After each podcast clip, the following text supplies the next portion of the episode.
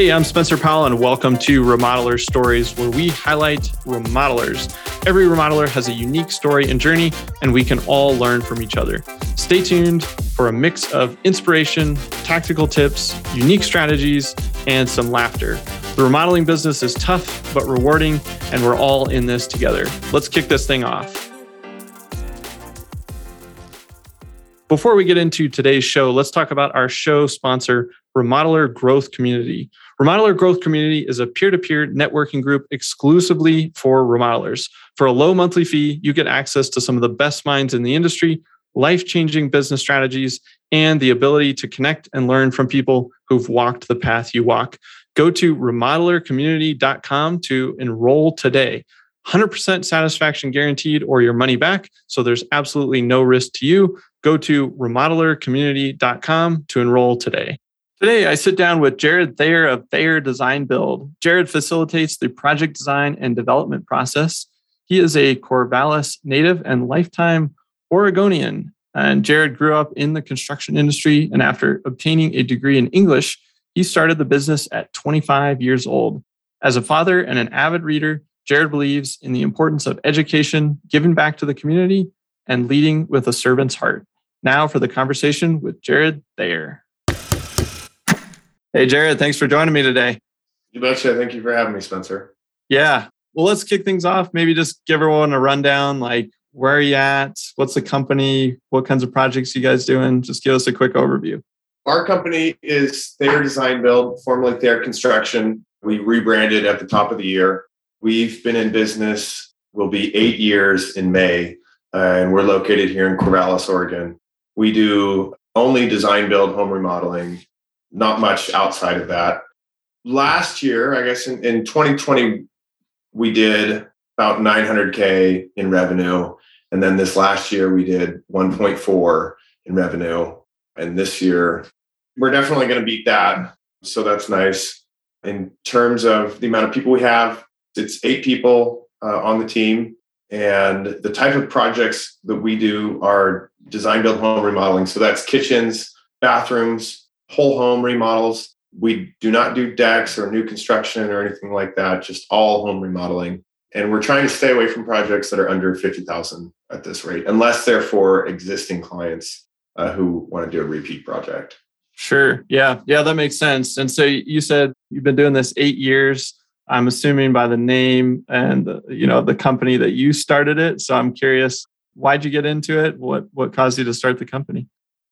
Yeah, so uh, I started the company when I was 25 years old, so 32 now, uh, which I think you started yours when you were about that age too. Right around that time, yeah. I'm trying to yeah. think. It was 20, 2010 maybe. So yeah, right somewhere in there.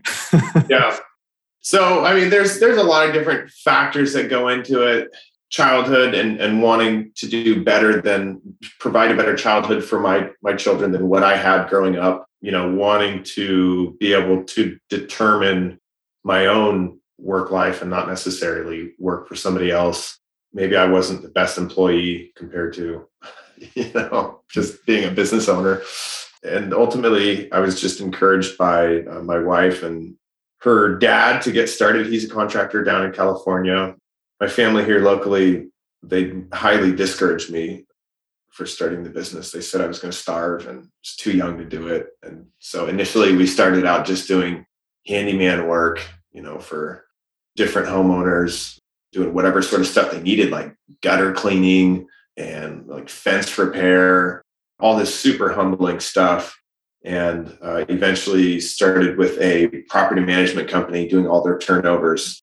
And I used that time to really learn a lot through audiobooks. So, like if you're painting for eight hours a day, that's mind numbing work. You can put on some sort of an audiobook, and it's like a university while you're at work.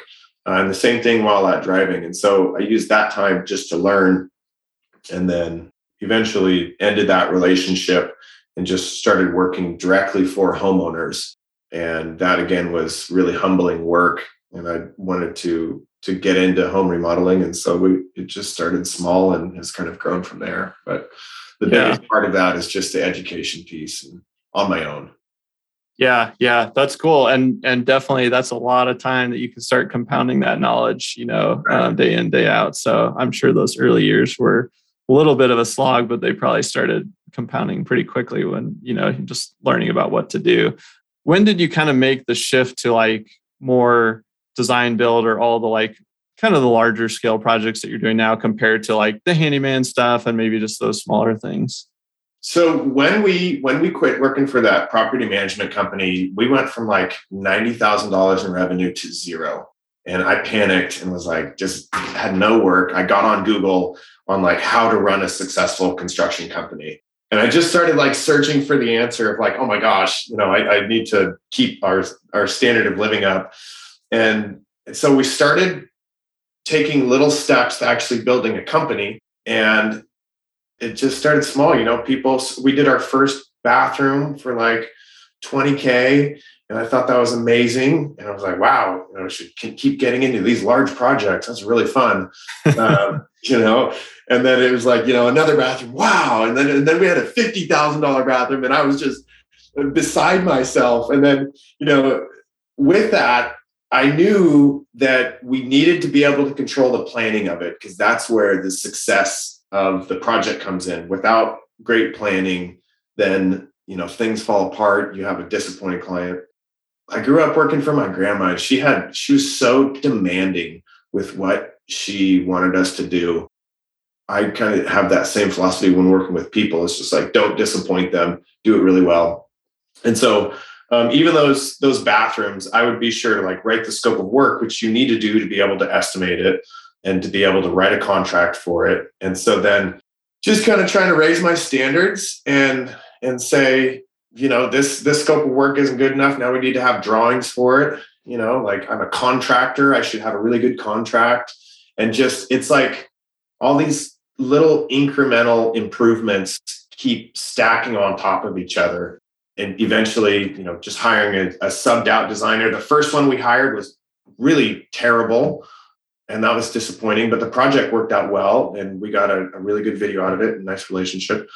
And then after that, we found another designer and just kind of kept going on from there. And finally, this last year, and at the top of 2021, so January 2021, we we brought design in house, and that was a real game changer for just the level of detail and and uh, synergy that's created in there. Yeah, for sure. And you mentioned like all the incremental, like small changes and like layers that you're adding on on top. I find that a lot of people they either one don't know what those are, but then two, oftentimes they kind of figure out what they are, but they're they struggle to do them because they're so busy just like running the day to day. So can you talk about how you like balanced figuring that out and then actually like putting those things into place because those are the things that usually are the things that move the needle the most and they're the most important, but they're not urgent at all because you've got right. other shit going on, you know? right, right. So even when I was working, like I'm still kind of an operator now. I'm I'm really trying to focus on becoming a business owner. And when I was like the sole worker there, even then, everything is all about constant, never-ending improvement, right? Kaizen. Like, and if you can embody that, then no matter what you're doing, like you're you're just always focusing on improving it. So when I was working in the field, it was like, oh, how do I make this this trailer the best trailer that I possibly can, and all the perfect little cubbies for all these tools. And then when I remove myself from that, then I'm in the office, and it's like, oh man, how do I make this office the best that I can, or the design process the best that I can? And so I think having an idea of where you want to be you know do you want to be working in the field for the rest of your life? Well if so you don't really have to come up with too many systems or processes. But if you want to become a business owner and not just an operator then you got to figure that out. And to just start working on the business part of the time instead of just for the business uh, that's important. And really i think i'm partly wired for it. Like i really enjoy all of these little improvements they just excite me yeah, yeah, yeah. That's probably you're probably in the smaller percentage of people, which is a good thing in that case because sometimes those little details. I, I'm not one of those people. I I'm a vision, you know, big picture person. So when it gets down below a certain level, I'm like, okay, like I'm bored. I can't, I can't focus on this. So that's probably a strategic advantage that you have, which is great. I'm curious just to hear about maybe like a couple early failures or things that just went wrong. And you're like, okay, I learned a lot from that. But if I didn't have to go through that again and somebody could have told me, that would have been really nice. Anything coming to mind? I had some pain that I experienced. I don't know if I'd call it a failure, right? But, and of course, it's both the light and the dark, right? It's both a success yep. and a failure.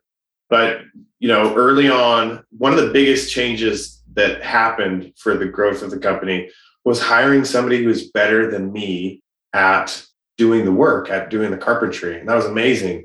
And we created music together for like I don't know, a year, maybe a year and a half. And it was just so outstanding. Like I, I never had to show up at the job site because his standards were always way better than mine. Eventually, I lost him as an employee. And that was such a painful thing. And it just made me want to quit because all of a sudden, you know, our clients, we have this image of like being able to produce at this level. And I have this standard of being able to produce at this level. And then all of a sudden I can't do it. And I'm I'm doing the mm. work and you know it's it's not as good as what he could do and so that was really painful losing that person but looking back now it was actually it was a good thing that it happened uh, because it's allowed us to to you know find the people that are on our team now it, it opened up those doors and i imagine there's some philosophy things there that him and i didn't agree upon and so yeah that was that was a big failure and it was also a reminder like take care of your people period because you think paying somebody well is expensive, you know, try losing them and finding somebody else.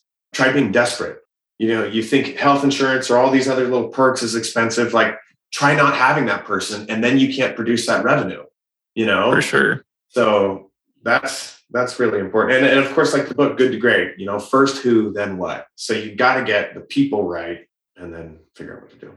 That's a really good point. You know, yeah, because it's easy to get short sighted in the moment, be like, oh, do I want to pay this person a little bit more or uh, add these benefits? And uh, that's extra money. And then as soon as you lose them, you're like, oh, well, that just cost me half a year's salary to figure out right. how to replace them and get somebody new in and get them trained. And yeah, yeah. Right. Almost the opportunity cost on time lost is so great in those moments. Right. There's that. And then there's also the revenue that that person could have brought in. You know, like if you yes. have you know this this great person who can handle a million and a half dollars in revenue a year all of a sudden you lose them and you're only producing you know 800k or something like that that's really painful and then another failure that i've had. I don't have anything particular coming to mind. I've, I've never been sued never never had any issues with lawyers or any like you know I've, I've gotten a letter once from that first designer which was just over something silly. But we've never ever had any problems working with clients. And i think that that's pretty somewhat unique based on the amount of work that we've done and time that we've been in business. But it's it's just been this like fear of disappointing the clients and just wanting to make sure that everything turns out as perfect as able and just trying to take care of them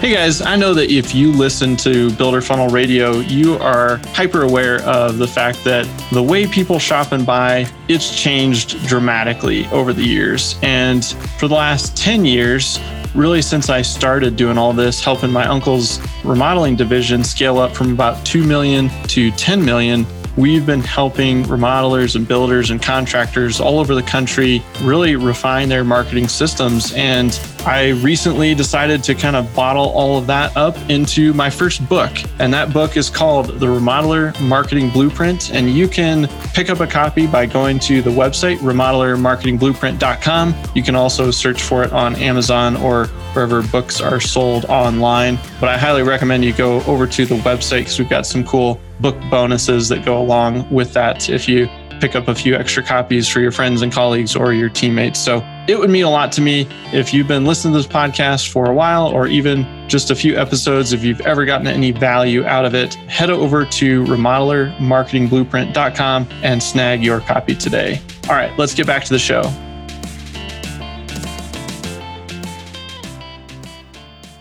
One of the questions I always like to ask is if you've had like a crazy or weird client story. And so maybe just hearing that you don't, but if you do, I'd love to hear about it.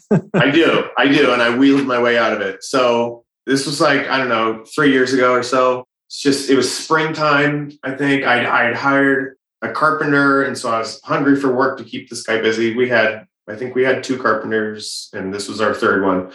And I show up to this, this house and this guy was smart. His, I call him Special Spencer now. Sorry, Spencer but That's he right. special. And um, and basically, like you show up and you're like, man, there's a general. Like, is this guy a general contractor? Because I see this like these tractor forks here, and I see like this house that is just under construction. And I'm like, why does this guy need me? Like, obviously he's he's getting this stuff done. And I show up and he takes me in. He's just got all this shit all over his house. Like he's like a hoarder. It's like half moved in. But the thing is, is there's there's all these red flags that are coming up but he he was smarter than me in that he he would address the objection before I brought it up, right? Which is a sales technique. And so he'd be like, "Oh yeah, you know, I, I got my my excavators. He's got his stuff over here, and he'll be he'll be back next week to do this." And then like, "Oh yeah, all this stuff. You know, he just had a reason for why all of this stuff is going on." And and normally I have a really good gut that like when my gut and for the people listening to this, if they don't teach you this in school, but like trust your gut, right? But normally my gut comes out and says, man, there's something wrong. I need to leave. But with this guy, he was he was emotionally intelligent. And so he put my guard down and seemed like, you know, nice dude, seemed like he had plenty of money. You know, it's a nice house, doing all this stuff. And he just needed like all this punch list stuff done. And so I was like, cool, you know, we can do this. Let's sign a time materials agreement unfortunately my wife was out of town when this happened because i was really able to dedicate my attention to it but but as a part of the agreement he had all this punch list stuff that he wanted to get done prior to having an adjuster or somebody come out to get his house refinanced and like Hmm. he somehow slipped this into the contract where he's like and all of this stuff done by this date in order for this and so then i start we get to work on the project and I start calling subs. I'm like, all right, you know, you come here and take care of this drywall. And and then I start hearing from the other contractors in town. They're like, oh man, you're working at that house. Oh, and you got to hear this story. Like he's he's in a huge lawsuit right now with this other guy and you know, like 10 other contractors. And so I started calling up all these people saying, hey, what do I do in this situation? What would you do if you were in my situation? You could do it again. And they're like, okay, well, you need to take notes on everything. You need to get out. You need to get out. And so I stayed up real late, you know, wife's out of town. So I just stayed up real late writing like all of these things where it says like, this guy is approving our work. Cause I guess like he would let you do the work and then he'd complain about it and try to not pay. Mm, So I, I had to write all these things. And eventually I just pestered him so much with all these contracts saying like you have approved this work jared's done it and all this stuff and and uh, he finally that week we're working there for like three days and that week i have him sign a bunch of stuff and and i just walk in there feeling strong and and he finally just kicked us out and said get out of here. We lost like $4000 in labor but when talking with my lawyer she was like this is actually a win. This is the best Yeah. thing that could possibly happen because this guy has money and he's got some serious lawyers.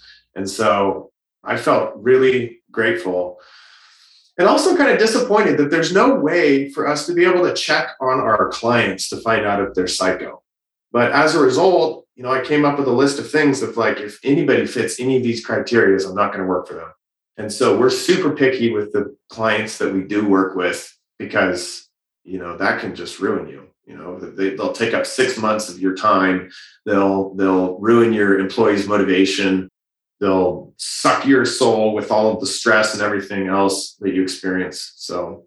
Yeah. and Oh, now man. we just focus on nice nice empl- uh, clients only if they're if they're an asshole we're not working for them period they slip in every now and then but not very often Yeah, yeah. Well, that's a good a good policy because that's a pretty easy read by by the time you've done a couple meetings. Man, that's that's a wacky one though. I'm glad you were able to get out with. That's pretty minimal damage for sure. So yeah, that guy was super smart too. But I, I went on like full full red alert. You know, stay up until midnight every night, figuring out how am I going to get out of this. Writing these like these agreements of like you're going to agree that we did this work right now. Yeah, it's sufficient.